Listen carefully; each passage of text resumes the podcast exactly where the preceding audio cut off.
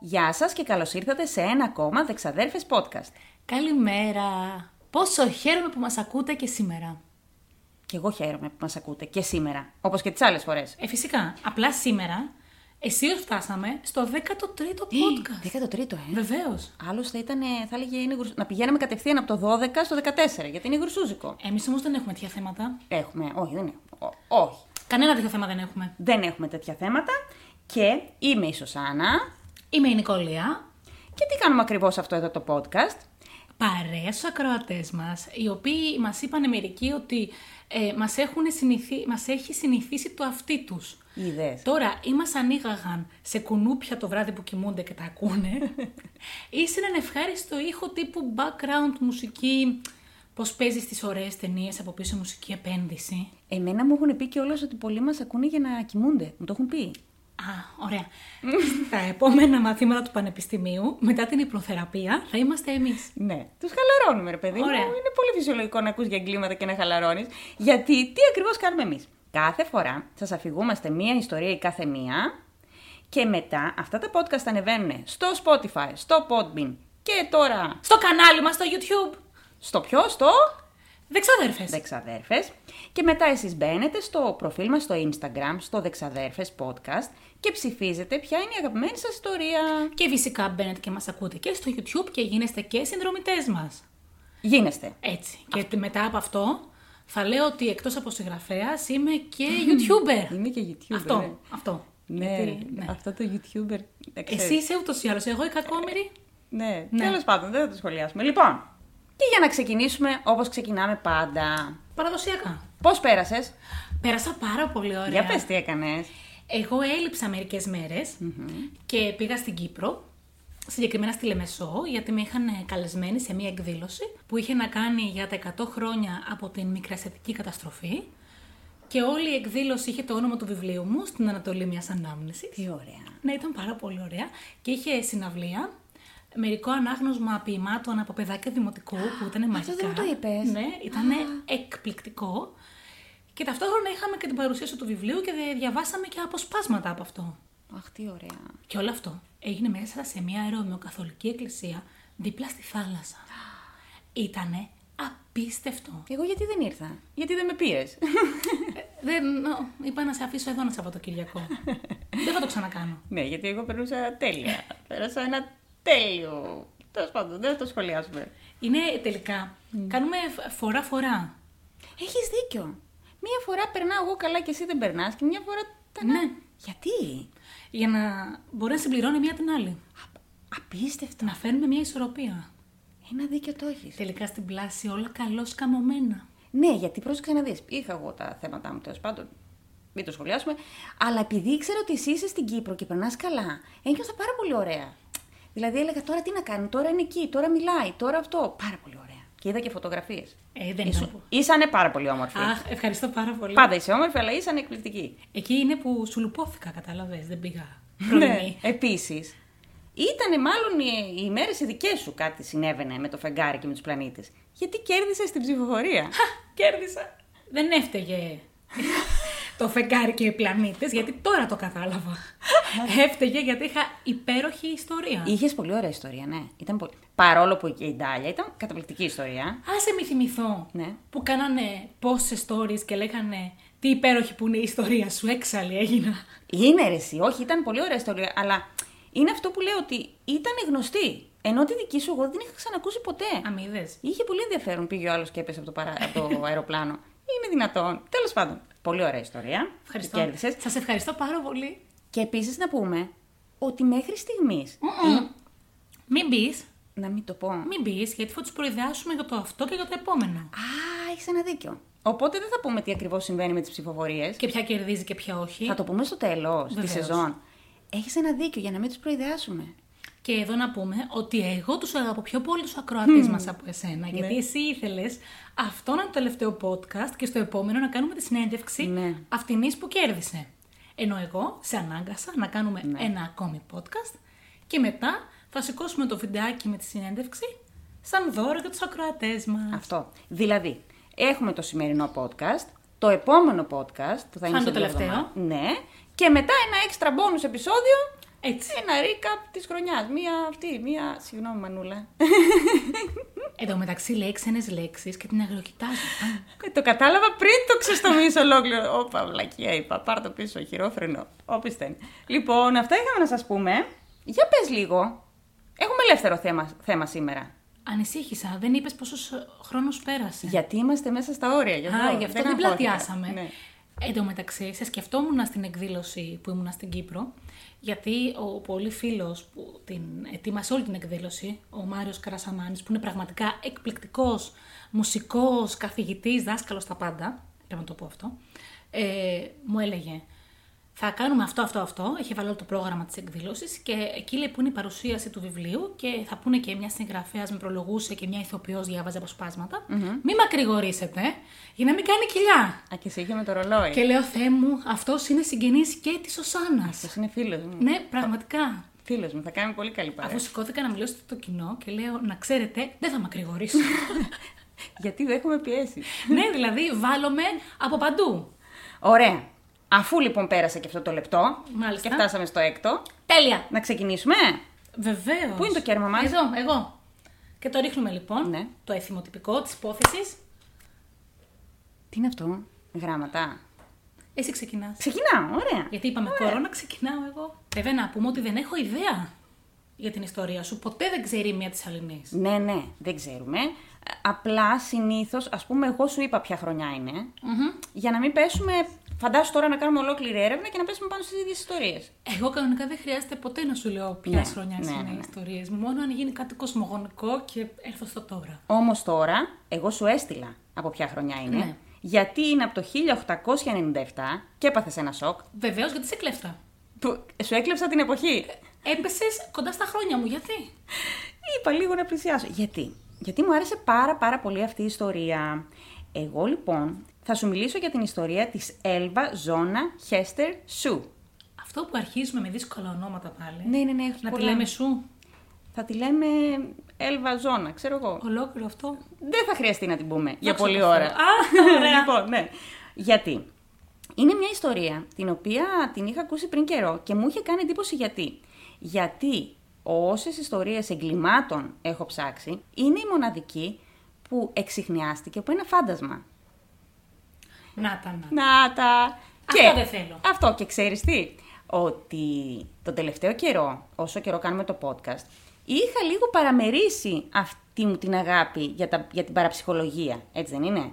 Τώρα είπα να την επαναφέρω στο προσκήνιο με αυτήν εδώ την υπόθεση. Και επίσης στο YouTube θα ανεβάσω το επόμενο βίντεο, θα είναι ένα καθαρά έγκλημα. Δεν θα έχει να κάνει ούτε με περίεργο, ούτε με παραφυσικό, ούτε με εξωγήινους, ούτε με τίποτα. Και είπα να φέρω λίγο τα φαντάσματα εδώ, καταλαβες. Μπέρδεψες τις δουλίτσε. Όχι. Είπα λίγο να τις κάνω ενδιαφέρουσες, να... κάπως λίγο να τα ανταλλάξω αυτή τη φορά. Οκ. Εντάξει. Λοιπόν, είμαστε το 1896 και έχουμε τον Εράσμους Στρίμπλινγκ Σου, ο οποίος ήταν ε, σιδηρουργός, ωραία. Ζούσε σε κάποια άλλη πόλη και τελικά μετακόμισε στο Greenbrier της Δυτικής Βιρτζίνια. Οκ. Λένε λοιπόν, ε, από ό,τι ακούγεται, όχι ότι αυτός το επιβεβαίωσε ποτέ, ότι είχε παντρευτεί άλλες δύο φορές πριν φτάσει στε- στο Greenbrier, ότι η πρώτη του γυναίκα είχε πέσει από ένα, μ, πώς τα λένε αυτά, με το σανό, τις μπάλες που τις κάνουν σαν πύργο, Ναι. κάπως, και είχε πέσει από εκεί.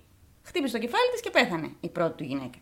Η δεύτερη του γυναίκα πέθανε επειδή ένα τούβλο από μια καμινάδα έπεσε στο κεφάλι της. Πάρα πολύ. Φυσιολογικό. και πολύ συνηθισμένο. Και επίσης πάρα πολύ τυχερός αυτός ο Ναι. τύπος. Την οποία καμινάδα την έφτιαχνε αυτός εκείνη την ώρα, λέει. Ε, έπεσε ένα τούβλο στο κεφάλι της γυναίκας του και πέθανε. Αυτά τα κρατάμε τώρα. Γιατί έχουν σημασία για τα υπόλοιπα, για όλα τα υπόλοιπα.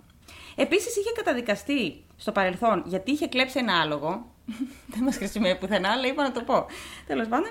Και το 1896 λοιπόν μετακομίζει στο Greenbrier. Εκεί γνωρίζει την Ζώνα Χέστερ, η οποία Σου. ήταν. Σου, Ζώνα Ναι. Χέστερ Σου, Ζώνα Χέστερ Σου, Έτσι. όλα αυτά. Η οποία το 1895, και ενώ ήταν γύρω στα 20 από ό,τι κατάλαβα, ε, είχε κάνει ένα παιδί εκτός γάμου.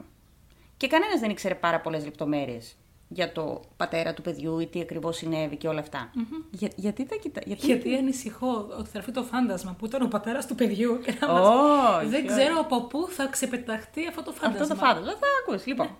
Παντρεύτηκαν λοιπόν τον Οκτώβριο του 1896 αυτοί.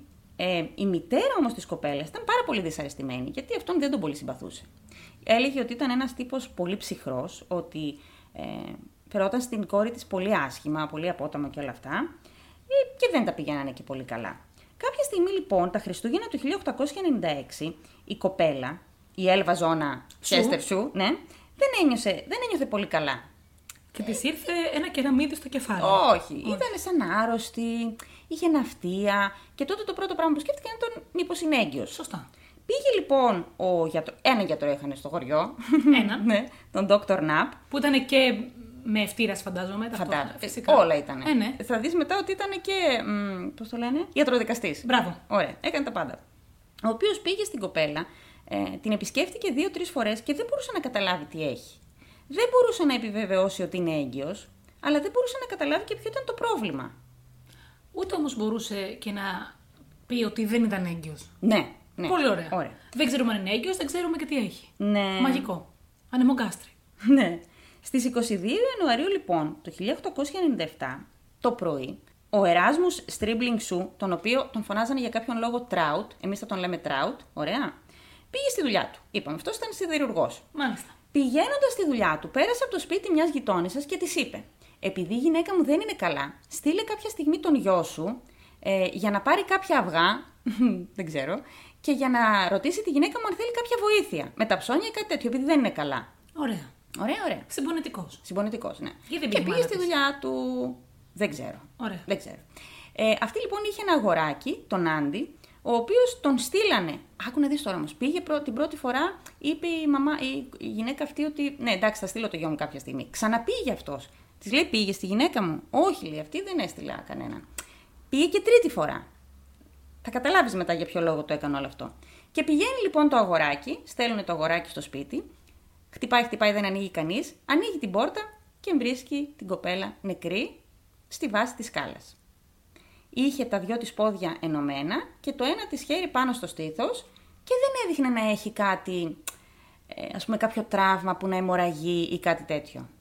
Ναι. Και Άρα επίσης- δεν έπεσε από τη σκάλα. Ναι, δηλαδή αν είχε πέσει από τη σκάλα θα είχε μια πιο αλόκοτη στάση, φαντάζομαι. Αυτή ήταν πολύ. σαν να ξάπλωσε, ρε παιδί μου. Στη βάση της σκάλας. Στη βάση της σκάλας. Μάλιστα. Το αγοράκι τρομοκρατήθηκε, φώναξε βοήθεια και ο γιατρός έκανε να φτάσει μία ώρα. Έφτασε πρώτα ο σύζυγος και μετά Ε, από ναι. μία ώρα έφτασε και ο γιατρός. Μέχρι λοιπόν να φτάσει ο γιατρός, ο σύζυγος τι είχε κάνει. Τότε ήταν έθιμο οι γυναίκες της περιοχής να περιποιούνται το πτώμα, ας πούμε. Ναι. Ωραία, το νεκρό. Να τον αλλάζουν, ειδικά άμα ήταν γυναίκα, ας πούμε, δεν το συζητάω. Οι γυναίκες θα έπρεπε να την, να την περιποιηθούν. Αυτός μέχρι να έρθει ο γιατρός, είχε πάρει το πτώμα της γυναίκας του, το είχε, το είχε ανεβάσει στον πάνω όροφο, της είχε αλλάξει ρούχα, την είχε περιποιηθεί, την είχε βάλει να ξαπλώνει στο κρεβάτι και της είχε βάλει και ένα φόρεμα ζιβάγκο. Και αυτό το κρατάμε σαν Ναι. πληροφορία. Έρχεται λοιπόν ο γιατρός, ο οποίος πρέπει να κάνει, ας πούμε, μία Νεκροψία. νεκροψία, να δει τι ακριβώς συμβαίνει.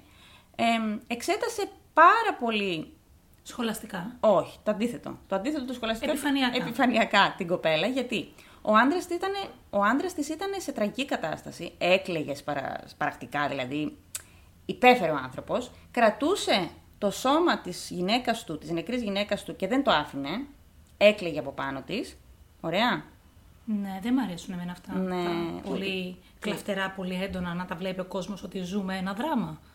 ναι, θα σου τα καταλάβεις. Ω, γιατί. Θεέ μου. Και επειδή συνέβαιναν όλα αυτά και προφανώς ο σύζυγος ήταν σε σοκ, ο γιατρός είπε ότι. Να, λίγο την κοίταξε, ρε παιδί μου, είχε κάτι σημάδια Την μεν. είδα λίγο από εδώ, λίγο από εκεί. Νεκρή, ήταν έφυγα. Νεκρή ήταν, έφυγα, ναι. Είχε βέβαια κάτι σαν μελανιές στα μαγουλά της, τα οποία επέθεσαν ότι μπορεί να είναι από το. ξέρω εγώ, από κάποια πτώση, από. τι ξέρω. Δεν ξέρω από τι. Και πέθανε από τι, είπε ο γιατρός. Η επίσημη α, αναφορά του ήταν ότι πέθανε από καρδιά, από ανακοπή καρδιάς. Ναι, εύκολο. Στα αρχεία όμως, που βρήκαν αργότερα στο χωριό εκεί, στα αρχεία του χωριού, είπαν ότι είχε γράψει ότι πέθανε από το κετό. Στον τοκετό, κατά τον τοκετό. Που δεν έχει καμία λογική. Έδωσε μία επίσημη αναφορά ότι πέθανε από καρδιακό Ναι. και σε ένα άλλο χαρτί το οποίο ήταν κάπου παραχωμένο Ναι, ότι πέθανε στον τοκετό. ναι, κατά τον τοκετό. Ενώ δεν ήταν έγκυος. Ενώ δεν υπήρχε παιδί. Μάλλον. Μάλλον. Όλα αυτά κολλάνε και θα έρθουν και θα κολλήσουν στο τέλος. Λοιπόν, έγινε λοιπόν η κηδεία της μετά από λίγες μέρες, στην οποία κηδεία ο σύζυγος είχε μια πολύ περίεργη συμπεριφορά. Εκεί που χτυπιόταν και έκλαιγε και σπάραζε και όλα αυτά, ξαφνικά τον έπιαναν κάτι σαν μανιακά επεισόδια και ήταν πάρα πολύ, μιλούσε πάρα πολύ έντονα και ήθελε καλωσόριζε ας πούμε, τον κόσμο που ερχόταν και ξέρεις, να τους κεράσουμε κάτι και Μάλιστα. μετά ξανά πλακωνόταν στο κλάμα. Μια πολύ αλόκοτη συμπεριφορά. Πάρτε μια ελίτσα να φοντά να σκλάψω. Ας κλάψω και λίγο. Επίσης, έκανε κάτι πολύ παράξενο. Είχε πάρει ένα σεντόνι και το είχε διπλώσει με τέτοιο τρόπο που να στηρίζει το κεφάλι της κοπέλας. Δεξιά Πού? και αριστερά. Μέσα στο φέρετρο, Του τέλος πάντων. επιτρεπόταν αυτό. Ναι, ήταν πάνω από το φέρετρο αυτός. Δεν ξέρω τι κάνανε, τι δεν κάνανε εκείνη την εποχή, αλλά του- ήταν ανοιχτό το φέρετρο. Και αυτός είχε. Κατά την αγρυπνία, φαντάζομαι, όχι κατά την κηδεία. Ναι. Και είχε βάλει αυτό το σεντόνι δεξιά και αριστερά από το κεφάλι της για να μένει ακίνητο το κεφάλι της. Okay. Και όταν τον ρωτήσανε γιατί το έκανες αυτό, γιατί το κάνεις αυτό, είπε ότι έτσι της άρεσε να κοιμάται και έτσι τη βόλευε και θέλω η γυναίκα μου να, είναι, να νιώθει καλά εκεί που πάει. Ξεκούραστη. Ναι. Τέλος πάντων, γίνεται η κηδεία. Η μητέρα της κοπέλας, λοιπόν, η Μέρη, δεν της ξεκολούσε από το μυαλό ότι κάτι άλλο είχε συμβεί. Ωραία. Δεν τον χώνευε κιόλας αυτό. Μια μάνα πάντα ξέρει. Ναι, Πάντα ξέρει, πάντα έχει ένστικτο. Και μάλιστα κατά την ε, κηδεία είχε, πει, είχε, είχα, είχε ακουστεί ότι είχε πει η μητέρα τη σκότωσε ο διάβολος. Δεν το εξήγησε τότε, αλλά αυτή μέσα στο μυαλό της είχε ότι την σκότωσε ο άντρας της, γι' αυτό το είπε. Γιατί δεν τον συμπαθούσε καθόλου.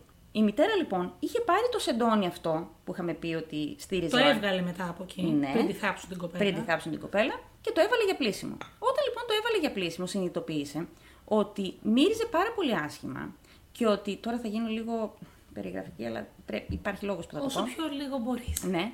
Και όταν το έπλυνε, έβγαζε ένα κόκκινο υγρό. Ναι. Ένα κόκκινο ροζ υγρό. Μμμ. Και υπέθεσε ότι ήταν αίμα.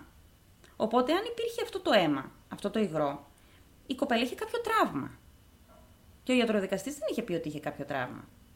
Και είχαν μπει στο μυαλό της όλες αυτές οι ιδέες. Και επέμενε αυτή και έλεγε ότι κάτι δεν πάει καλά με το θάνατο της κόρης μου. Κάποια στιγμή λοιπόν έπαθε η γυναίκα κατάθλιψη, φυσιολογικό είναι. Ε, ναι. Άρχισε να προσεύχεται και να λέει: Σε παρακαλώ, Θεέ μου, δώσε μου ένα σημάδι για να μάθω τι ακριβώς συνέβη στην κόρη μου. Και είπε λοιπόν η Mary Jane ότι κάποια στιγμή, ε, την ώρα που κοιμόταν, εμφανίστηκε μπροστά της ένα φως που άρχισε να παίρνει τη μορφή της κόρης της. Ότι την πρώτη φορά έπαθε ένα σοκ και πήγε να την ακουμπήσει και αυτή εξαφανίστηκε. Ότι της εμφανίστηκε τελικά τέσσερις φορές σε διάστημα δύο ημερών το φάντασμα της κόρης της, ότι φορούσε ακριβώς το φόρεμα που φορούσε όταν πέθανε, όχι όταν την άλλαξε ο σύζυγος και μετά. Και της έβαλε το ζιβάγκο το προηγούμενο. Ναι, το φόρεμα που φορούσε και της είπε τα εξής. Όταν τη ρώτησε τι θέλεις και γιατί ήρθες και τι ακριβώς συνέβη, πες μου. Είπε λοιπόν η κοπέλα, το φάντασμα της κοπέλας, ότι ο άντρας μου ήταν πάρα πολύ θυμωμένος μαζί μου το προηγούμενο βράδυ, στις 21 Ιανουαρίου, γιατί γύρισε σπίτι και συνειδητοποίησε ότι εγώ δεν είχα μαγειρέψει το φαγητό που είχε ζητήσει αυτός. Θύμωσε πάρα πολύ και με έπνιξε. Και πάνω στο πνίξιμο έσπασε το λαιμό μου. Και μάλιστα λέει για να της το αποδείξει ότι έχει σπάσει ο λαιμός μου, έκανε κάτι πολύ ανατριχιαστικό το φάντασμα, γύρισε το κεφάλι της 360 μοίρες. Μάλιστα. Τέλειο. Ε, πρέπει να δείτε. πρέπει να δείτε πώ με κοιτάει. Δεν ξέρει αν θέλει να συνεχίσει να ακούει ή να με βρει. Δεν ξέρω. Σοκαρισμένη η γυναίκα λοιπόν. Τέσσερις φορές ήρθε το φάντασμα και όχι στον ύπνο της, στο ξύπνιο της Ναι. έτσι. Δηλαδή το έβλεπε το όραμα μπροστά της. Και αποφάσισε μαζί με τον κουνιάδο της, τον Οκ. κουνιάδο της, ωραία, να πάνε στον εισαγγελέα Και να χτίσουν εκταφή. και να ζητήσουν εκταφή. Ωραία. Με ποιο ε, επιχείρημα. Ότι- Είδα στον ύπνο μου, Ναι. είδα στον ξύπνιο μου ένα όραμα. ναι. Πήγανε Ωραία. λοιπόν στον εισαγγελέα. Το περίεργο είναι ότι ο εισαγγελέας τους άκουσε. Ορίστε ο άνθρωπος. Γιατί όμως τους άκουσε. Όχι Ήταν Ναι. γιατί αυτό ήρθε το μυαλός. φάντασμα. Προφανώς. Γιατί είχαν ενδείξεις ότι συνέβη κάτι άλλο. Ναι. Από ποια άποψη. Ότι αυτός δεν άφηνε κανέναν να πλησιάσει την κοπέλα. Ότι το κεφάλι της είχε μια περίεργη στάση. Μια περίεργη κλίση που δεν ήταν λογική. Μάλλον Ναι. έδειχνε κάποιο τραύμα. Και έτσι λοιπόν αποφασίσαν να γίνει εκταφή. Η εκταφή έγινε στις 22 Φεβρουαρίου του 1897. Ένα μήνα μετά. Ναι. Ε, ήταν παρόντες τρεις γιατροί και πέντε μάρτυρες και παρόν ήταν βέβαια και ο σύζυγος της κοπέλας. Ωραία. Ο οποίος, χωρίς να υπάρχει κανένας λόγος θεωρητικά, γύρισε και είπε ότι να σας πω κάτι, ό,τι και να βρείτε, δεν μπορείτε να με κατηγορήσετε. Άψογος. Ναι. Δηλαδή, σαν να λέει κάτι θα βρείτε εσείς τώρα, αλλά δεν μπορείτε να με κατηγορήσετε. Επειδή λοιπόν ήταν χειμώνα, το πτώμα είχε διατηρηθεί σε πολύ καλή κατάσταση και βρήκανε λοιπόν. Μα ούτως ή άλλως 30 μέρες μετά. Ναι, ναι. Ότι ο λαιμός ήταν όντως σπασμένος, ότι δύο σπόνδυλοι είχαν βγει από τη θέση τους τελείως, ότι είχε σπάσει μ, αυτό εδώ, η τραχεία, ωραία, και ότι μπροστά στο λαιμό είχε όλο μελανιές, που δεν φαινόντουσαν γιατί της είχε βάλει το ζιβάγκο. Ούτως ή άλλως, Ναι. αν έχεις δει πολλά τέτοια στην τηλεόραση, υπάρχουν μελανιές οι οποίες φαίνονται αργότερα. Ναι, οι οποίες φαίνονται αργότερα και δεν φαίνονται εκείνη την ώρα. Ναι. Είμαι πολύ συντονισμένη, βλέπεις, σε παρακολουθώ. Είναι ο τεχνικός όρος είναι post-mortem. Δηλαδή Έτσι. μετά θάνατον. Ναι. Ε, και έτσι λοιπόν είδαν αυτοί όλα αυτά. Ο άλλος να χτυπιέται, ο Τράουτ και να λέει Δεν ε, ξέρω τίποτα, δεν μπορείτε να με κατηγορήσετε για τίποτα, δεν ξέρω για τι πράγμα μιλάτε. Ωστόσο, συνελήφθη και προφυλακίστηκε. Μέχρι τις 22 Ιουνίου λοιπόν. Συγγνώμη λίγο. Δεν συνέλαβαν και τον προηγούμενο γιατρό, ο οποίος έκανε λάθος εκτίμηση. Όχι. Δεν έφταιγε αυτός. Όχι, γιατί είπε αυτός ότι εγώ προσπάθησα πάρα πολύ να κάνω μία νεκροψία και ο σύζυγος δεν με άφησε. Ας απευθυνόταν στην αστυνομία. Ναι. Και είπε επίσης ότι επειδή η κοπέλα είχε από πριν αυτά τα προβλήματα υγείας που δεν μπορούσαν να εξηγήσουν, υπέθεσε ότι πέθανε από κάποια επιπλοκή του θέματος που είχε και δεν είχε ανοιχνεύσει τι ήταν. Ακόμα για τον τοκετό δεν μου είπες. Ναι. Θα σου πω στο τέλος γι' αυτό. Α. Γιατί δεν ξαναναφέρεται πουθενά αυτό. Λοιπόν, οπότε στις 22 Ιουνίου του 1897 γίνεται η δίκη. Η δίκη κράτησε αρκετές μέρες και άκου να δεις τώρα τι γίνεται.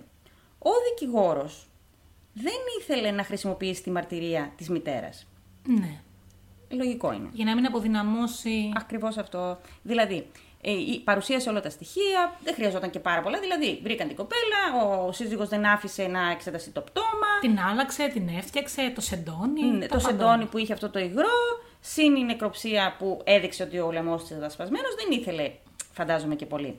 Αλλά η μητέρα επέμενε να μιλήσει και μπροστά στο δικαστήριο. Πολλές φορές ο δικηγόρος και έχει πλάκα γιατί βρήκα και αποσπάσματα ε, γραπτά από αυτή τη δίκη που της έλεγε: Πείτε μου, κυρία μου, αυτό εδώ ήταν όνειρο, έτσι δεν είναι. Και αυτή να λέει: Όχι, δεν ήταν όνειρο. Εγώ την είδα στα αλήθεια.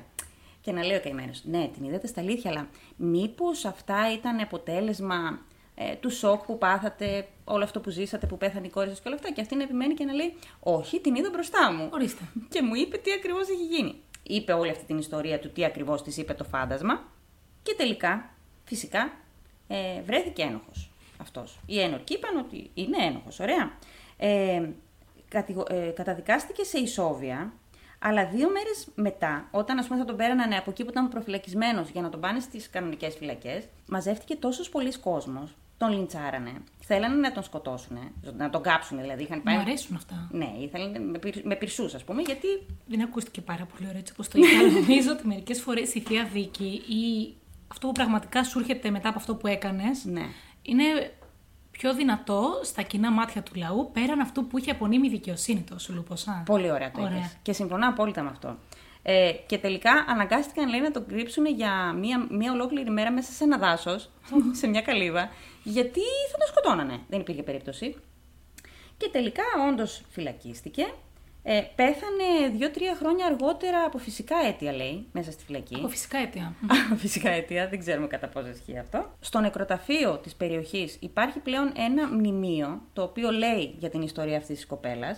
Το πώς ακριβώς έγινε, που δολοφονήθηκε, για το φάντασμα και όλα αυτά. Ε, Αυτός θαύτηκε σε έναν ε, τάφο που δεν είχε όνομα. Ε, οπότε δεν ξέρουμε πού ακριβώς είναι θαμένο και τι ακριβώς συνέβη. Και το σπίτι αυτό στο οποίο έγινε αυτή η δολοφονία τελικά, το αγόρασε αργότερα κάποιος κύριος και είπε ότι δεν έχει φαντάσματα και τέτοια. Είναι μια χαρά το σπίτι καθαρό. Ναι. Ωραία. Και έχει μείνει αυτή η ιστορία γνωστή στην περιοχή και μάλιστα έχει γίνει και μ, αντικείμενο έρευνας και έχει καταχωρηθεί και σε μ, επίσημα βιβλία νομικής. Σαν η πρώτη περίπτωση που χρησιμοποιήθηκε μια μαρτυρία για ε, ότι κάποιος ας πούμε είδε ένα φάντασμα σαν ε, Δικαίωμα εκταφής από αυτό. Ναι, ναι, ναι, ναι. Ότι αυτό ήταν η αφορμή που ε, ξεκίνησε όλη αυτή, να ξεχνιαστεί όλη αυτή η υπόθεση. Και τώρα θα σου πω εγώ το εξής. Να μου πεις, γιατί έχω πάρα πολλές ερωτήσεις. Ωραία. Εγώ προσπαθώντας μετά να καταλάβω τι ακριβώς έχει γίνει σε αυτή την ιστορία, σκεφτόμουν αυτό. Η μητέρα αυτή είδε όντως το πνεύμα της ε, κόρης της. Ναι. Θα μπορούσε. ναι. Ναι, ήταν το πνεύμα ή ήταν η δική της, ας πούμε, επιθυμία να δει κάτι. Το πνεύμα. Δεν είχαν περάσει και 40 μέρες. Φίλε, αντί για να τα λέω εγώ αυτά, τα λες εσύ. Αλήθεια. Μα δεν με ρωτάς. Δεν το συζητάμε. Αλήθεια τώρα. Ε, μήπως ήταν, ας πούμε, μ, η μεγάλη της επιθυμία... Είπαμε όχι, ήταν το πνεύμα. Είσαι κατηγορηματική, έτσι, το πιστεύεις. Δεν είχαν περάσει 40 μέρες από την ναι, παιδεία. δεν είχαν περάσει. Ε, της έδειξε το κεφάλι και τα λοιπά. Εκεί που ήταν σπασμένα τελικά η σπόνδυλη που βρήκε μετά ο Ναι, αυτό σωστός είναι περίεργο. γιατρός. Ένας ψυχολόγος όμως, ξέρεις, τα έλεγε ότι αυτή είχε παρατηρήσει υποσυνείδητα ότι ο λαιμός της είχε μια περίεργη κλίση. Ωραία. Και αυτό που είδε σαν όραμα ήταν η ερμηνεία της του τι θα μπορούσε να είχε συμβεί, πώς θα μπορούσε να έχει πεθάνει η κόρη της. Ανέξυπνη αυτή η μάνα. Τι εννοείς. Γιατί πρέπει να έχει και όλες αυτές τις γνώσεις Ναι. για το 1895 για να αυτά. Ωραία και αυτή η εκδοχή του ψυχολόγου. Δεν θα μπορούσε όμως να είναι και ένα τέχνασμα της μητέρας για να γίνει εκταφή και να ψάξουν. Θα μπορούσε. Αλλά εσύ τι πιστεύεις. Ότι εδώ πρέπει τις Αλήθεια κοπέλε. τώρα! Ναι. Πες πολύ περήφανη. Είμαι πολύ χαρούμενη για σένα που το πιστεύεις αυτό. Είδες, πάω καλά. Γιατί θα μπορούσε να βρει εκατομμύρια άλλα τεχνάσματα τα οποία να στέκουν και σε μία δίκη. Και αυτή βρήκε ένα το οποίο ο δικηγόρο δεν το χρησιμοποιούσε καν. Ναι. Και ενώ σκεφτείς, βρήκε, αν πούμε ότι βρήκε ένα τέχνασμα, το οποίο θα μπορούσε και ο εισαγγελέας που έδωσε την ε, διαταγή για την εκταφη να μην το χρησιμοποιήσει, να της πει: Κυρία μου, είστε ονειροπαρμένη. Ναι, Καλή ναι, ναι. συνέχεια. Σωστά. Επίσης, κάτι άλλο που σκέφτηκα είναι το εξής. Γιατί αυτός ο γιατρός δεν έκανε νεκροψία. Το έχω Εξ αρχής. ρωτήσει τόσες φορές. Ναι. Και πάμε πίσω σε αυτό που λέγαμε ότι στα επίσημα αρχεία λέγεται, αναφέρεται ότι αυτή πέθανε από το, κε- στο- κατά τον τοκετό. Και σου λέω εγώ το εξής. Αν αυτή ήταν έγκυος Ναι. και ας πούμε ότι αυτός είχε υποψίες ότι το παιδί δεν ήταν δικό του. Ναι. Θα μπορούσε να είχε πάει ο γιατρός, γιατί υπάρχουν σε ένα συγκεκριμένο αρχείο που βρέθηκε πάλι εκεί, λέει ότι αυτός δύο εβδομάδες πριν της είχε κάνει κάποια θεραπεία που αφορούσε τα γυναικολογικά. Ο γιατρός. Ο ίδιος γιατρός. Ένα γιατρό έχουν. Θα μπορούσε ίσως αυτή να ήταν έγκυος, να είχαν κάνει ας πούμε έκτρωση ή κάτι τέτοιο. Αυτός να μην της έκανε νεκροψία, γιατί φοβόταν ότι ο θάνατός της ήταν αποτέλεσμα κάποιων επιπλοκών αυτού που της είχε κάνει δύο εβδομάδες πριν. Λοιπόν, πάμε. Ναι. ναι. Αυτός δεν ήξερα αν είναι έγκυος ή όχι. Ο σύζυγος, έλεγε. ο σύζυγος δεν πίστεψε ποτέ ότι δεν είναι δικό του παιδί, δικό του ήταν. Μμ. Ο γιατρός τώρα της έκανε μια θεραπεία για να τη βοηθήσει γιατί δεν ήταν καλά. Η θεραπεία έφερε τις επιπλοκές και μπορεί να προκάλεσε πρόωρο το κετό. Ξαναφωνάζουν τον γιατρό, πηγαίνει εκεί. Ναι, αλλά στην νεκροψία δεν, ε, στην τελική δεν είπαν ότι αυτή είχε γεννήσει ή είχε κάποιο θέμα γυναικό. Δεν βρέθηκε κάτι. Μπορεί να απέβαλε εκείνη την ώρα. Ναι. Και στην προσπάθειά τους είναι να την επαναφέρουν ή κάτι, τραντάζοντας την ή κουνώντας την, τη έσπασαν το κεφάλι. Εννοείς Και έτσι κάλυψε ο ένας τον άλλον. Ναι. Δηλαδή όλη αυτή η υπόθεση, ενώ έχει μια λογική. Βέβαια. Ναι, η επίσημη ιστορία βγάζει μια λογική. Υπάρχουν όμως πολλά που θα μπορούσαν να είναι από πίσω. Καταρχήν υπάρχουν άλλες δύο προηγούμενες σύζυγοι νεκρές. Ναι, αυτό. Άρα μας έκανε τρεις μάνι μάνι. Άρα δεν είναι σύμπτωση. Όχι. Άρα ο άνθρωπος κάτι έκανε. Εγώ πιστεύω ότι την έπνιξε. Για μένα είναι ξεκάθαρο. Ωραία. Απλά για μένα είναι πολύ ύποπτο ο ρόλος του γιατρού το γιατί δεν έκανε νεκροψία εξ αρχής.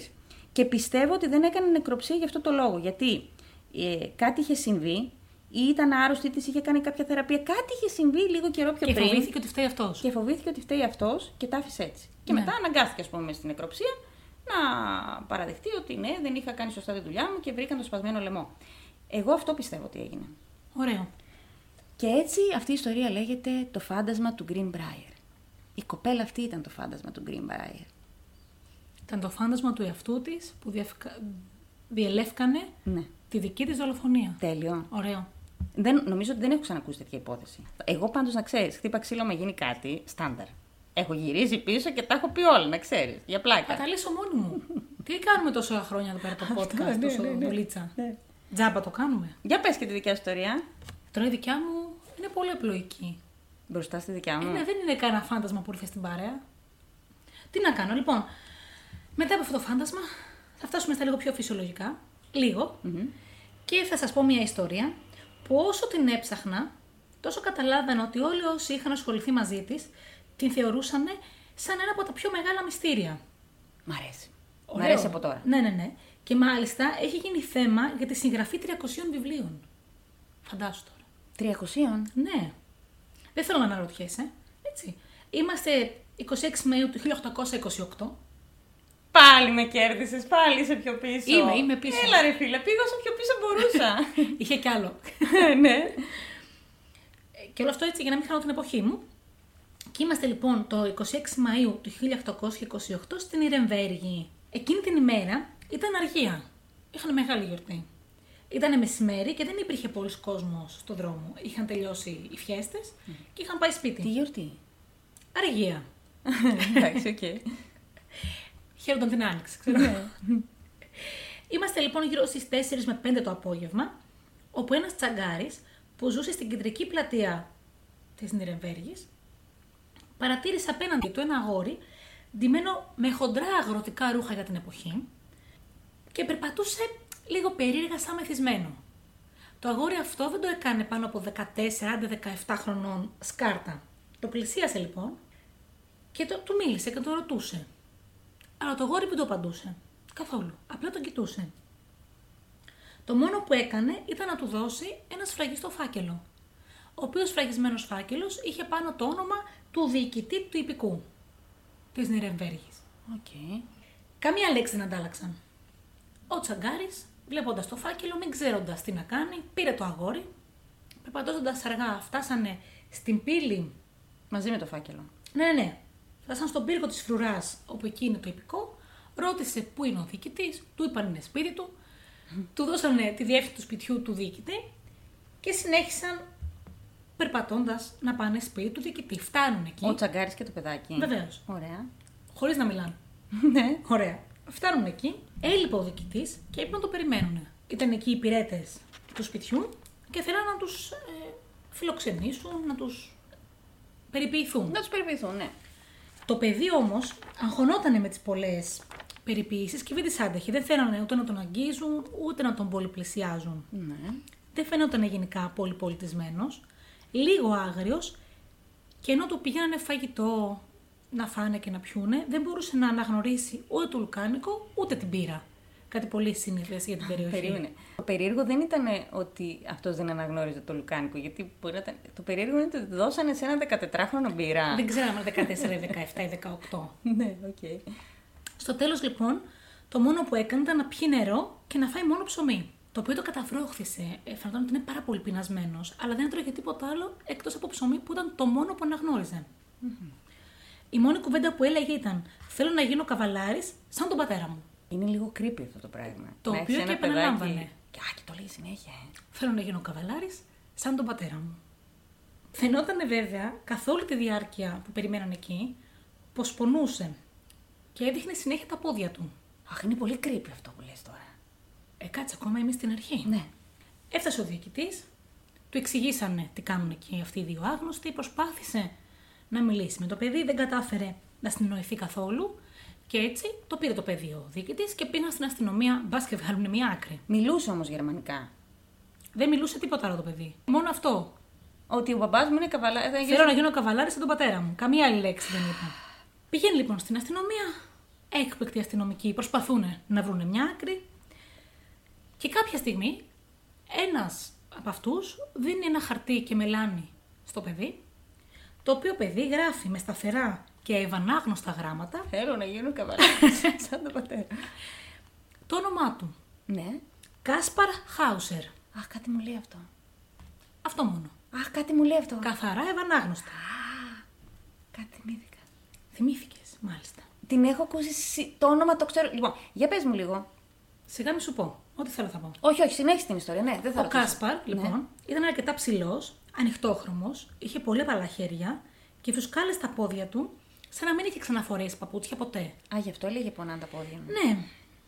Έφερε πάνω του ένα σημάδι εμβολιασμού που αυτό ε, υποδήλωνε κατευθείαν στους αστυνομικούς ότι προερχόταν από μια ανώτερη τάξη, όχι φτωχή ή αγροτική. Α, σωστά. Γιατί οι φτωχοί δεν εμβολιάζονταν.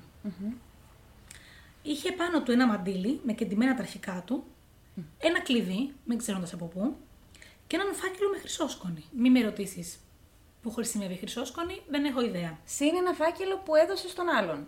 Ναι, τόσο ότι είχε πάνω του πια το παιδί. Ναι. Ένα φάκελο με χρυσόσκονη. Βεβαίως. Και είχε και ένα ροζάριο προσευχής, Ναι. φτιαγμένο από κέρατο, και ένα εγχειρίδιο τυπωμένο που λεγότανε «Η τέχνη της αντικατάστασης του χαμένου χρόνου και των κακώς δαπανημένων ετών». Πρέπει να δείτε τα μούτρα της που είναι έκπληκτα. Όπως καταλαβαίνεις λοιπόν, τίποτα από όλα αυτά δεν έβγαζε νόημα. Θυμήθηκα. Τον κράτησαν λοιπόν τον Γκάσπαρ σε ένα πύργο, μέχρι να δουν τι θα κάνουμε αυτό το παιδί. Και γιατί τον βάλε στο πύ- στον πύργο και δεν τον. Πρέπει αυτά τα κτίρια που τα λέγανε πύργους. Α, τύπου, Κάπου εκεί να ας πούμε, συστεγαζόταν και το υπηκό Ναι, ναι, ναι, και ο κατάλαβα. διοικητη και η αστυνομία σε έναν αντίστοιχο πύργο. Ναι, ωραία. Το βάζουν λοιπόν σε ένα πύργο, όπου τον φιλούσε ένας δεσμοφύλακας και τον επισκεφτόταν για αρκετό καιρό ένας γιατρός. Ναι. Ο 11χρονο γιος του δεσμοφύλακα τώρα δίδαξε στον Κάσπαρ το αλφάβητο. Ναι. Γιατί πήγαινε και ο γιος του δεσμοφύλακα εκεί. Ναι, και αλλά του είχε έπαιξαν γράψει σχέσεις. το όνομά του. Ναι, αλλά δεν μπορούσε να μιλήσει το παιδί. Τίποτα άλλο. Τέλος πάντων, του Και είχε και δίνει. το εγχειρίδιο την τέχνη της αποκατάστασης του χαμένου χρόνου και των κακώς δαπανημένων ετών.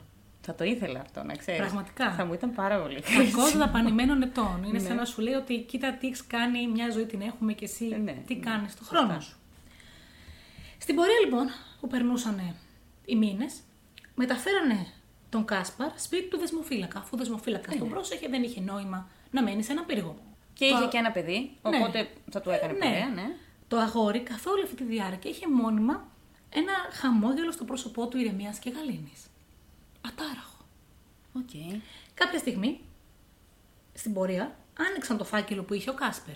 Να δουν τι άλλη πληροφορία μπορούν να Τώρα βρουν. τον ανοίξανε. Εντάξει, τι θα κάνουμε τώρα, και αυτοί είμαστε το 1828. Ωραία. Πολύ ωραία. Και τότε βρήκανε μέσα δύο επιστολές. Ναι. Η πρώτη ήταν από κάποιο μεροκαματιάρι, ο οποίος έστελνε, έλεγε ότι στέλνει αυτό το παιδί, δηλαδή τον Κάσπαρ, να γίνει στρατιώτη στην Ιρεβέργη. Α, λογικό. Η μητέρα του το είχε εγκαταλείψει σε αυτόν και το αγόρι ήταν περιορισμένο στο σπίτι. Το περίεργο ήταν πως στο τέλος του γράμματος έλεγε: Αν δεν μπορείτε να τον κρατήσετε, σφάξτε τον ή κρεμάστε τον από την καπνοδόχο. Έτσι απλά. Τι. Το δεύτερο γράμμα υποτίθεται πως ήταν από τη μητέρα του Κασπάρ και έλεγε ότι το παιδί είχε γεννηθεί 30 Απριλίου του 1812. Ναι. Ο πατέρας του ήταν νεκρός και εκείνη επειδή δεν μπορούσε να το μεγαλώσει, το έδωσε με την οδηγία να υπηρετήσει στο υπηκό όπως ο πατέρας του. Το οποίο είχε και μία Α, λογική με αυτό που έλεγε ο Γι' Κασπάρ. αυτό έλεγε έτσι. Το πρώτο γράμμα που ήταν από το μεροκαματιάρι ήταν γραμμένο σε μία βαβαρική διάλεκτο Ναι. που δεν χρησιμοποιούσαν πάρα πολύ μέσα στο κέντρο της νηρεβεργης Όταν όμως μελετήθηκαν προσεκτικά αυτά τα δύο γράμματα, είδαν ότι τα έγραψαν, τα έγραψαν με το ίδιο χέρι, με τον ίδιο γραφικό Α. χαρακτήρα, με το ίδιο μελάνι και τα ακριβώς το ίδιο είδος χαρτιού. Ναι, όμως Χριστή, επειδή τότε πολλοί δεν ξέρανε να γραφουν Ε, θα μπορούσε, ας πούμε, κάποιος να υπαγορεύει και κάποιος. Ας πούμε, η μητέρα θα μπορούσε να υπαγορεύει και να τα γράφει το ίδιο άτομο. Ναι, Φαντάζομαι. δεν ξέρω. Στην πορεία προσπαθούσαν να μάθουν πολλά από το αγόρι. Είδαν ότι δεν είχε ιδέα από την πραγματική ζωή έξω στον κόσμο. Φαντάσου ότι έλεγε όλα τα ζώα άλογο. Τι τα έλεγε. Άλογα. Δεν ξέρω πώς είναι το άλογο στα γερμανικά. Έτσι λοιπόν, ασχολήθηκε μαζί του όλη η Ρεβέργη και ένας διάσημος εγκληματολόγος της εποχής, γιατί υπήρχαν και εγκληματολόγοι. Έλα ρε, αλήθεια. Το 1828, ο οποίο λεγόταν Άνσελ Ρίτερ Βον Φέρμπαχ. Όλο αυτό. Όλο. Του καημένου. Από εδώ και πέρα που το λέμε εγκληματολόγο. Ο εγκληματολόγος, ναι. Αν το είπα σωστά λοιπόν το όνομά του, αυτός μεσολάβησε για να δοθεί σε υιοθεσία το παιδί για να μην μένει μαζί με έναν δεσμοφύλακα ή μέσα σε ένα πύργο, Ρε για εσύ. να εξελιχθεί λίγο περισσότερο σαν προσωπικότητα. Τώρα να σου πω κάτι. Πώ Πες και εσύ. γίνεται όλες οι υποθέσεις. Πώς γίνεται. Τίποτα δεν είναι τυχαίο σε αυτή τη ζωή. Θυμάσαι στην δική μου ιστορία όταν ξεκινούσε που σου είπα στο ξεκάρφωτο, που το είδα εγώ σαν πληροφορία στο ξεκάρφωτο, ότι αυτός είχε κλέψει ένα άλογο. Έτσι. Και ότι δεν είχε καμία λογική. Άλογο. Ε, πώς γίνεται αυτό το πράγμα τώρα. Όλα τα ζώα άλογα. Δηλαδή, μετά θέλετε να μου πείτε εσείς ότι δεν υπάρχει ε, μια ανώτερη δύναμη που τα ενορχιστρώνει όλα από πάνω. Τώρα εγώ φταίω να πω ότι σήμερα που το ηχογραφούμε αυτό Ναι. είναι η 31 Μαΐου, παρόλο που το σηκώσουμε λίγες μέρες μετά Ναι. και υποτίθεται πως σήμερα είναι μέρα συγκεκριμένης α, μαγείας και στην πλάση. Αλήθεια. Βεβαίως. Δεν είχα ιδέα, Έτσι. νομίζω. Αυτό που δεν είχες ιδέα. αυτό, αυτό είναι που με τρελαίνει. Τίποτα δεν είναι τυχαίο. Τρελαίνομαι εγώ, τρελαίνομαι με κάτι τέτοιες συμπτώσεις. Για συνέχισα, θα βρω και άλλες συμπτώσεις στην πορεία.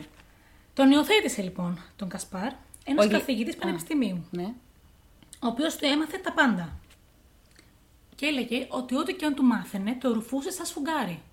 Υπάρχουν πληροφορίες ότι κάποια στιγμή ύπευσε μία μέρα ένα άλογο, Άντε συνεχόμενα πέντε ώρες, και μετά ύπευε σαν έξερε από πάντα. Okay. Ήταν απλά ένα μικρό μικρό παράδειγμα. Φαντάσου ότι φτάσαμε ένα χρόνο μετά, το 1829, όπου ο Κασπάρ έγραψε μόνος του την αυτοβιογραφία του. Τι λες, ρε. Ένα χρόνο μετά. Ναι. Και έγραψε πως μεγάλωσε σε ένα κελί, χωρίς φως, μόνο με νερό και ψωμί. Στην πορεία ανακάλυψε πως το νερό πολλές φορές μέσα είχε όπιο, γι' αυτό και ήταν συνήθως κοιμισμένος και σε καταστολή. Κάποια στιγμή, ένας άνθρωπος που τον επισκεφτόταν και του πήγαινε τροφή και νερό, του είπε πως έπρεπε να φύγουν. Και έτσι βρέθηκε στην Ιρεβέργη. Βέβαια τώρα υπήρχαν πολλά προβλήματα σε αυτή την ιστορία. Δύσκολα θα μπορούσε να επιβιώσει ένας άνθρωπος μόνο με νερό και ψωμι Ναι. και ειδικά για τόσο μεγάλο χρονικό διάστημα. Εκτός και αν ήταν λιγότερος ο χρόνος. Ο Κοσπάρο όμως δεν μπορούσε να προσδιορίσει τον χρόνο που ήταν εκεί μέσα. Όσο τον ανέλυαν, τόσο κατέληγαν πως δεν μάθαινε πολύ γρήγορα, όπως π.χ. τη γλωσσα απλά τα ξαναθυμόταν. Mm. Τα θυμόταν, ναι. Γιατί ήταν γνώσει και πληροφορίες που τις είχε ήδη. ναι. Άρα υπέθεσαν πως πρέπει να ήταν φυλακισμένος μετά τα τέσσερά του. Okay. Λόγω του εγκλισμού του, ο Κασπάρ είχε πολύ δυνατή όραση και ακοή. Ναι.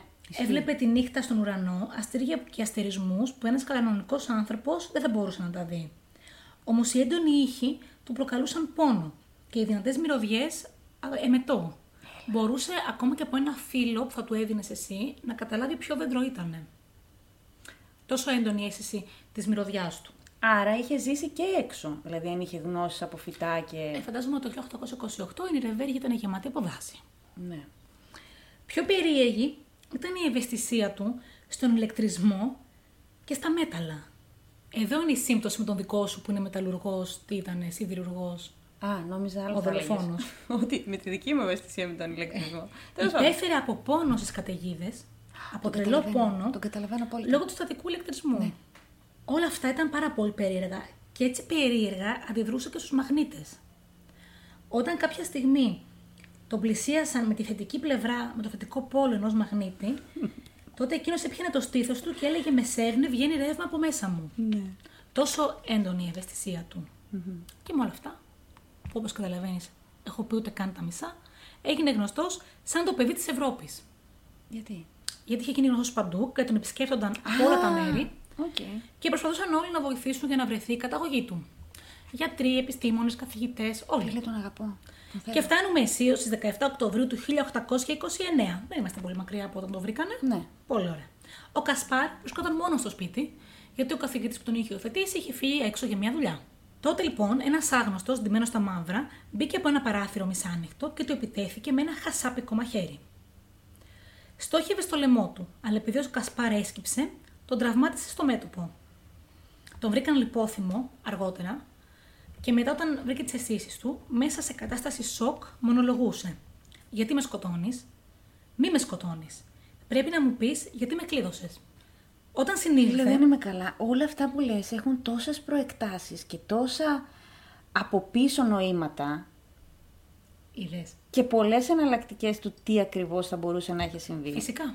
Φίλε, όχι. Φίλε, όχι. Ναι, όχι. Όχι. ναι ή όχι, παιδί. Συνέχισε, ναι. Ευχαριστώ. Όταν συνήλθε λοιπόν, είπε πως ο άντρας που του επιτέθηκε, του είπε λίγο, ενώ του, πριν του επιτεθεί με το μαχαίρι, πρέπει να πεθάνεις πριν φύγεις από την Νιρεμβέργη. Και η φωνή του ήταν ίδια με αυτόν που τον είχε κλειδωμένο. Έτσι είπε αυτός. Έτσι είπε ο Έτσι Κασπάρ. λες εσύ. Ναι, σωστά. Ναι, ναι. Τέσσερις μέρες μετά, ένας άντρας που ταιριάζε ακριβώς με την περιγραφή του Κασπάρ, πως είχε τα ρούχα του, τα μεταξενιά φουλάρια του κτλ., ρωτούσε επίμονα μία γυναίκα στην πόλη που βρήκε για την κατάσταση του Κασπάρ. Οκ. Παράλληλα με όλα αυτά, πρέπει να πούμε κάπου εδώ ότι Πέντε μέρες πριν την επίθεση στο αγόρι, ο Λόρδος Stanhope Άντε πάλι Ναι, Λόρδος, ναι. δηλαδή τι. προσπάθησε να συναντήσει το παιδί, αλλά δεν τα κατάφερε. Ναι. Συνέλεγε όμως πληροφορίες καθ' όλη τη διάρκεια. Ο Λόρδος αυτός ήταν φίλος του βασιλιά μεγάλου δούκα του Μπάντεν, που είχε πεθάνει λίγο νωρίτερα. Του μπάντεν μπάντεν. Αυτό εννοώ. Και του Μπάντεν. Χωρίς τον άλλον. Ήταν ένας ο Μπάντεν. Πίστεψαν λοιπόν. Το ξέρεις ότι αυτοί όλοι οι βασιλιάδες είναι συγγενείς με τους δικούς μα βασιλιάδες. Ε, βέβαια, Μπάντεν Μπάντεν. Όλοι είναι μία βράτσα, ναι. Το ξάδελφα. Ναι. Πίστεψαν λοιπόν, έτσι ήταν οι πληροφορίες που συλλέγονταν, πως ο Κασπάρ ήταν γιος του Δούκα, του βασιλιά του Μπάντεν, ναι. άρα διάδοχό του και ουσιαστικά ένας πρίγκιπας. Έλα ρε. Ο Δούκας αυτός είχε τρεις γιους που είχαν πεθάνει και οι τρεις. Είχε μεν κόρες εν ζωή, αλλά οι κόρες δεν μπορούσαν να βασιλεύσουν, μπορούσαν μόνο οι γη. Ο εγκληματολόγος λοιπόν, ο φίλος μας ο πρώτος, δεν θα ξαναπώ το όνομά του, Ναι. έλεγε πως ο Κασπάρ ήταν το πρώτο του παιδί του Δούκα, το οποίο αντικατέστησε η μητριά του Δούκα Ναι. με ένα ετοιμοθάνατο βρέφος. Τι λες, ρε. Σαν τον Κρόνο και τη Ρέα που έτρωγε με τις πέτρες. Ωραία. Έλα. Από όλο αυτό λοιπόν, και γιατί έκανε όλο αυτό η μητριά, γιατί αποφελήθηκε η, μη- αυτή η μητριά, ώστε να γίνει βασιλιάς ο δικός της γιος, ο Λέοπολντ. Ουσιαστικά ο ετεροθαλής αδελφός του υπάρχοντα βασιλιά, που απεβίωσε. Περίμενε. Και το Άι, μωρό πάμε. που έδωσε. Ετοιμό θάνατο. Πέθανε το μωρό. Ο Δούκας ήξερε ότι τα τρία του παιδιά πέθαναν. Δεν ήξερε ότι ζούσε ο Κασπάρ. Α, τώρα κατάλαβα. Δεν ήταν η Βασίλισσα αυτή. Όχι, ήταν η μαμά, η μητριά, Η wannabe Βασίλισσα. η I will never be. Βασίλισσα. Βασίλισσα, ναι. Έλα ρε. Και έγινε βασιλιά στην πορεία, όντως ο γιος της ο Λέοπολτ. Που- Ενώ θα μπορούσε να είναι ο Κασπάρ, θεωρητικά. Βέβαια. Ή τα επόμενα δύο παιδιά του, βασιλιά, του Δούκα που επίσης πέθαναν. Κάπου υπήρχαν χαρτιά στο τέλος που ήταν ε, από τα έγγραφα του Λέοπολτ και λέγει ότι όντως ο Κασπάρ ήταν ε, ο διάδοχος του στέματος. Ναι. Ο εγκληματολόγος λοιπόν αυτός που είχε συλλέξει όλες αυτές τις πληροφορίες και μας είπε τόσο ενδιαφέροντα πράγματα, βρέθηκε ξαφνικά νεκρός Ε, τι θα βρισκότανε. σε ένα ταξίδι όπου θα συναντούσε κάποιον για να συζητήσει για τον Κασπάρ. Ε, ε, τα κλασικά, ναι. Το ίδιο ξαφνικά νεκρός βρέθηκε και ο γιος του λίγα χρόνια αργότερα. Ο γιος του εγκληματολόγου. Βεβαίως. Ο οποίος λογικά είχε Α, όλες. αυτό. Είχε τα αρχεία Βέβαια. και ήξερε λεπτομέρειες. Έτσι πέρασε λίγο καιρός. Ο κόσμος σταμάτησε να ασχολείται με τον Κασπάρ. Υπήρχαν και κάποιες φήμες από την πλευρά του παλατιού, βέβαια, ότι ο Κασπάρ τα έκανε όλα αυτά από μόνος του και την απόπειρα δολοφονίας ήταν ουσιαστικά ε, μυθοπλασία για να τραβήξει πάλι τα φώτα επάνω του. Ζούσε όμως ο Κασπάρος. Βεβαίως. Ζούσε κανονικά, ναι. Και έτσι έφυγε αυτή η- το πολύ ενδιαφέρον του κόσμου. Ο Κασπάρ συνέχισε να μεγαλώνει και σε πολλά σπίτια που τον φιλοξενούσαν. Περίμενε, αφού τον είχε υιοθετήσει ο άλλος. Αλλά πέθανε, είπαμε. Ευχαριστώ. Τον καημένο. Έτσι φτάνουμε το Δεκέμβριο του 32, όχι πολύ μετά, όπου ο Κασπάρ φερόταν πάρα πολύ παράξενα. Θεωρητικά τότε ήταν 20 χρονών. Γιατί γεννήθηκε το 12, Ναι. είπαμε. Ναι, ωραία. Ενώ τις τα προηγούμενα χρόνια φαινόταν φυσιολογικά. Πλάκα μας κάνει. Έκανε εντύπωση και στον περίγυρό του όταν είναι πολύ Άρχισε να περίεργο. αλλάζει, ε. Στις 11 Δεκέμβρη βγήκε μία βόλτα για να συναντήσει έναν φίλο του. Είπε. Αλλά αυτό ήταν ακόμη πιο περίεργο γιατί ο Κασπάρ δεν είχε φίλους. Τον τελευταίο καιρό δούλευε σε ένα δικηγορικό γραφείο σαν υπάλληλος αντιγραφής. Το ήταν πολύ σημαντική Ναι. δουλειά. Ο Κασπάρ ήταν πάρα πολύ εύστροφος και έξυπνος, μπορούσε να αντιγράφει τα πάντα πολύ Ναι. γρήγορα, οπότε αυτό είναι το επάγγελμά του. Έτσι φτάνουμε στις 14 Δεκέμβρη του 1832, όπου φεύγει το μεσημέρι από τη δουλειά του, γευματίζει μαζί με έναν πάστορα που είχαν κάποιες σχέσεις, ο οποίος τα τελευταία χρόνια ήθελε να τον τραβήξει προς τη χριστιανική θρησκεία, Οκ. λίγο πιέζοντάς τον πέραν του δέοντος, Ναι. και πήγε στο πάρκο μετά. Εκεί πήγε κοντά σε ένα πηγάδι, όπου περίμενε κάποιον που θα του έδινε λεπτομέρειες για τη μητέρα του. Στα αλήθεια ή στο μυαλό του τα Στα άλλα? αλήθεια. Οκ, ναι. Βρέθηκε λοιπόν με αυτόν τον άντρα, περπάτησαν και ενώ κάποια στιγμή έκανε μια κίνηση ο άντρας για να του δώσει κάποια έγγραφα που αφορούσαν τη μητέρα του, ξαφνικά τον μαχαίρωσε τρυπώντας του τον πνεύμονα και το σηκώτη. Και έφυγε τρέχοντας. Άρα- Μαραγώντα και με πόνο, ο Κασπάρ κατάφερε να φτάσει στην πιο κοντινή πόρτα και να ζητήσει βοήθεια. Ναι. Και έτσι μάθαμε το τι έγινε εκεί με αυτόν τον άγνωστο. Ναι. Φτάνουμε λοιπόν στις 17 Δεκεμβρίου, Ε, πες το, θα με σκάσεις. τρεις μέρες μετά. Ναι, πέθανε. Ναι. Πώς να ζήσει με τρυπμένο πνεύμονα και σηκώτη. ναι, εντάξει. και τον έθαψαν σε μια εξοχική αυλή και η ταφόπλακα επάνω έγραφε «Εδώ βρίσκεται ο Κάσπαρ Χάουζερ, το ένιγμα της εποχής του. Η γέννησή του το μεγαλύτερο. Και άγνωστη. Και ο θάνατος μυστηριώδης. Έχω πάθει σοκ. Τώρα, δεν τελείωσα. Βέβαια να πω κάπου εδώ ότι φαντάσου πόσο τον είχαν ψάξει και πόσο πολλοί ασχολήθηκαν με αυτόν. Και ταυτόχρονα πόσο πολλοί θέλανε να καλύψουν αυτά που βρίσκανε, γιατί ήταν όλα αντικρουόμενα λίγο, Που υπάρχει ένα ολόκληρο σύνδρομο στην ψυχολογία που λέγεται το σύνδρομο του Κάσπαρ Χάουζερ, Που τι κάνει, ε? το οποίο προκαλείται από ακραία συναισθηματική πίεση, κυρίως ηλικία από 2 έως 15 ετών. που κάνει τι. Που έχει να κάνει με παιδιά τα οποία δεν μπορούν να αντιδράσουν για κάποιο λόγο, είναι σε κατάσταση αμόκ. Και μπλοκάρουν Ναι. κάποια, κάποιες Ναι. αναμνήσεις και κάποιες εμπειρίες. Ναι. Ναι. Όλα αυτά λοιπόν γίνονται μέχρι το 1832. Ναι. Και έρχομαι λοιπόν το 2002, Οκ. όπου γίνεται μια εξέταση DNA Ναι. σε απόγονους του Δούκα Ωραία. και στα, σε DNA που βρέθηκε στα ρούχα του Κασπάρ Αλήθεια. για να δουν αν είναι όντως Ναι. α, διάδοχος του θρόνου. Ναι. Και λένε πως δεν υπήρχε καμία ταύτιση.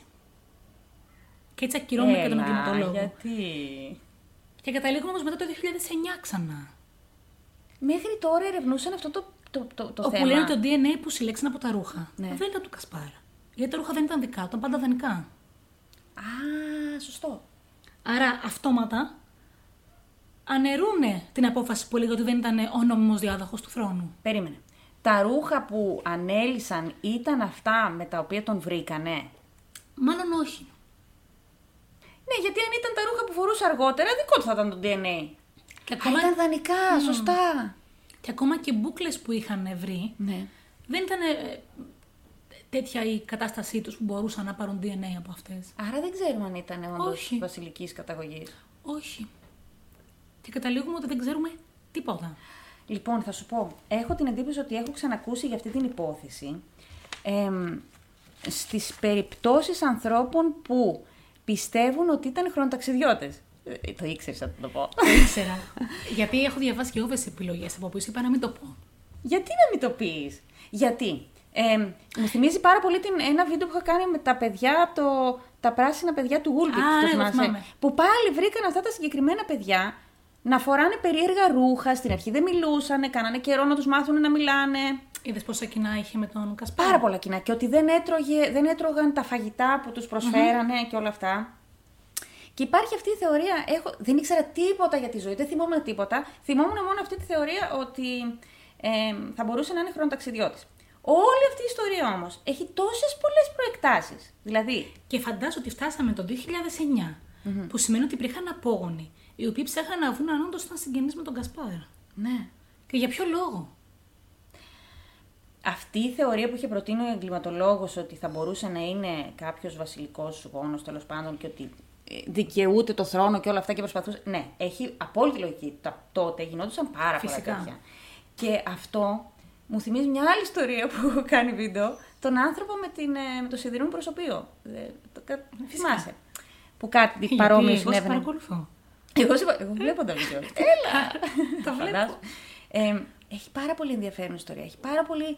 Υπάρχουν μικρές μικρές λεπτομέρειες σε όλα αυτά που είπες. Ακόμα και στη Χρυσόσκονη στο φάκελο. Αυτό.